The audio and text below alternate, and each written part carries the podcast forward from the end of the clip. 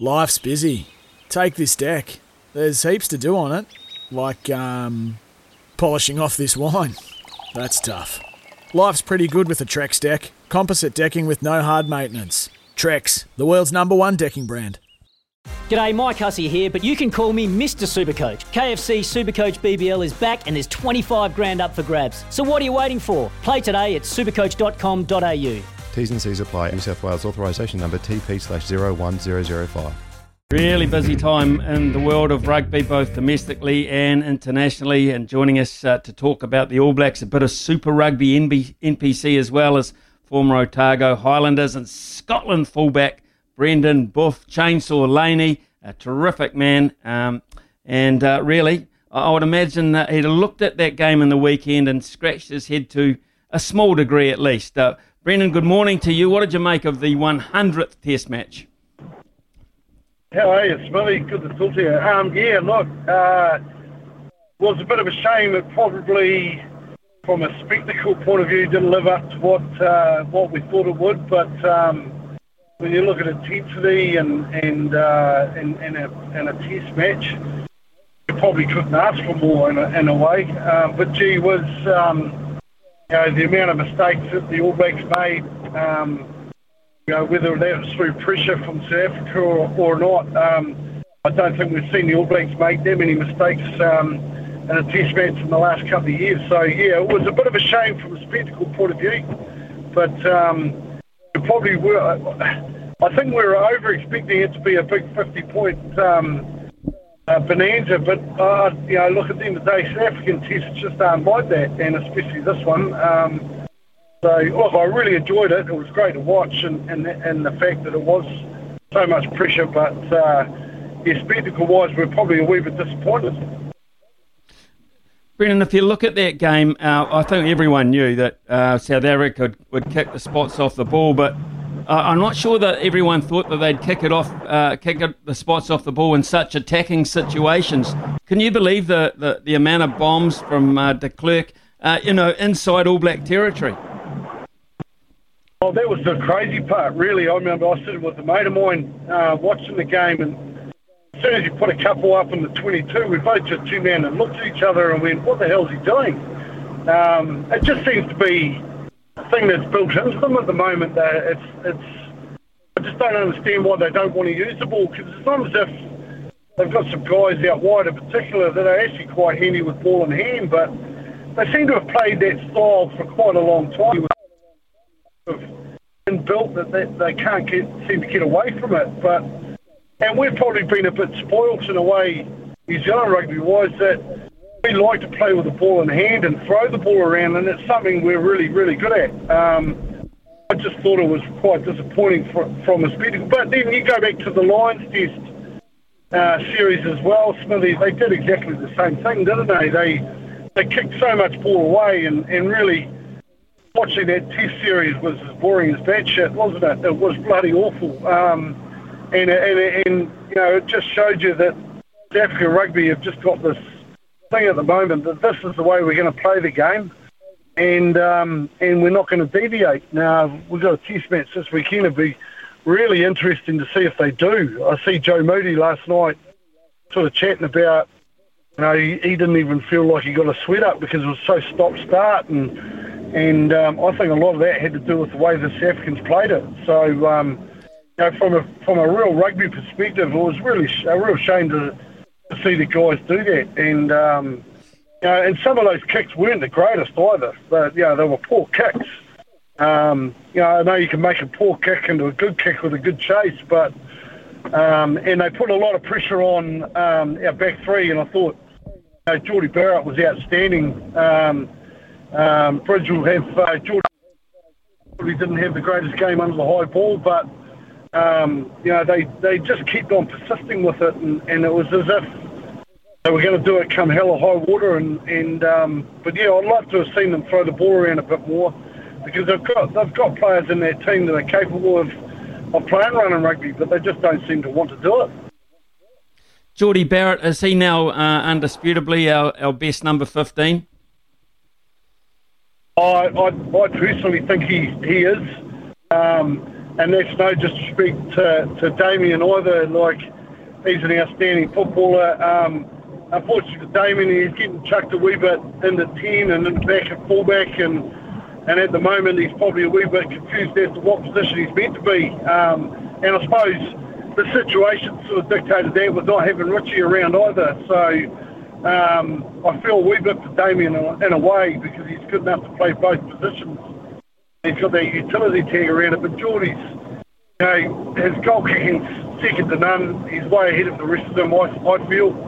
He can kick from distance, which is a massive plus for us. And it proves that on Saturday night and um, he's just fantastic under the high ball.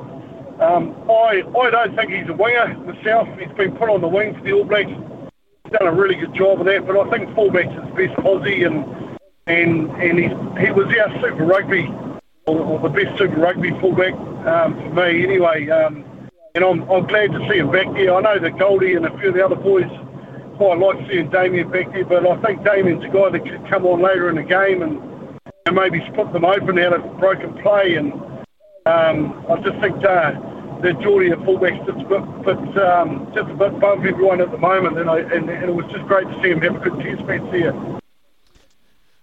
One of the ironies about it is sometimes we, we tend to pick our fullbacks uh, in his particular case because probably he's the most proven goal kicker. Now, if you throw Richie Mo'unga out of isolation today, uh, back with the group in full training con- uh, context. If you throw him in uh, at the weekend, would you throw um, uh, Richie Mo'unga straight in, or would you throw him in off the bench?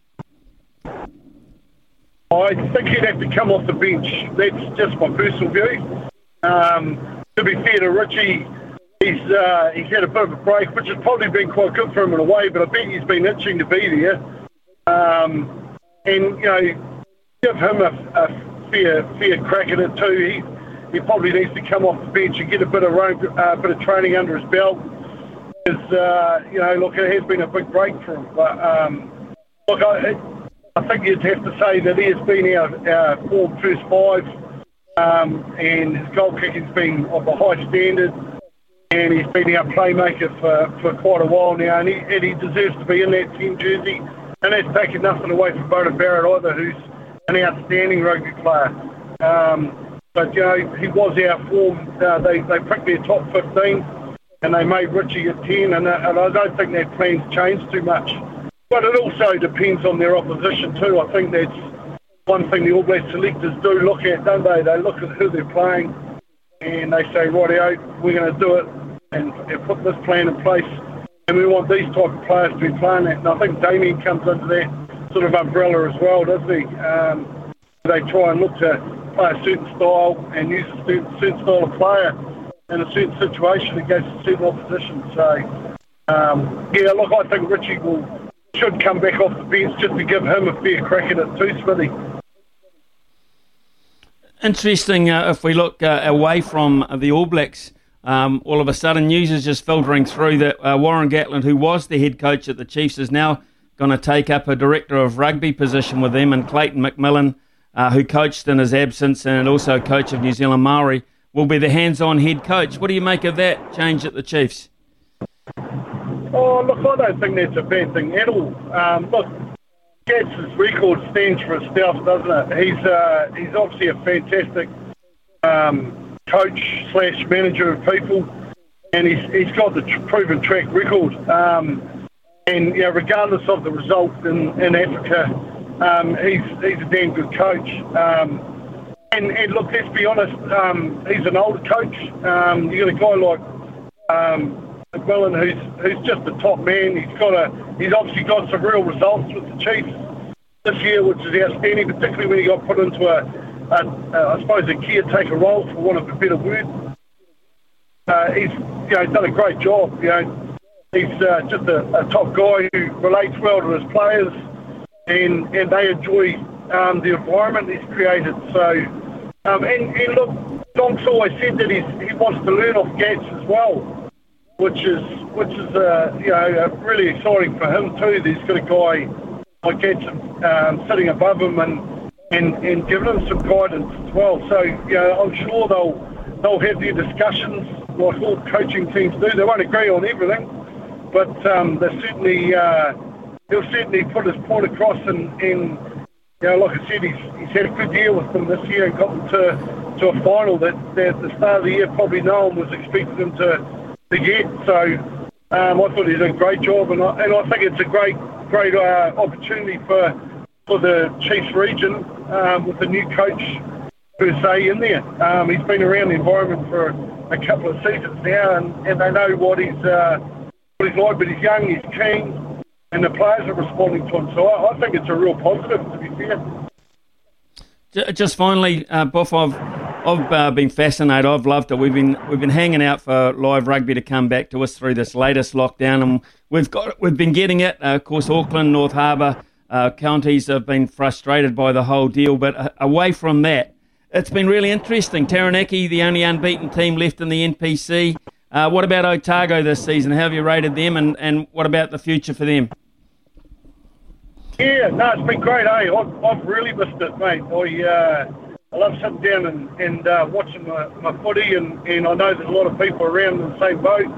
Um, and, and yeah, it's been great seeing a couple of the teams perform. Taranaki have uh, had a bit of a lean season last year, and they've got some good footballers in the side, so that's been really interesting to watch.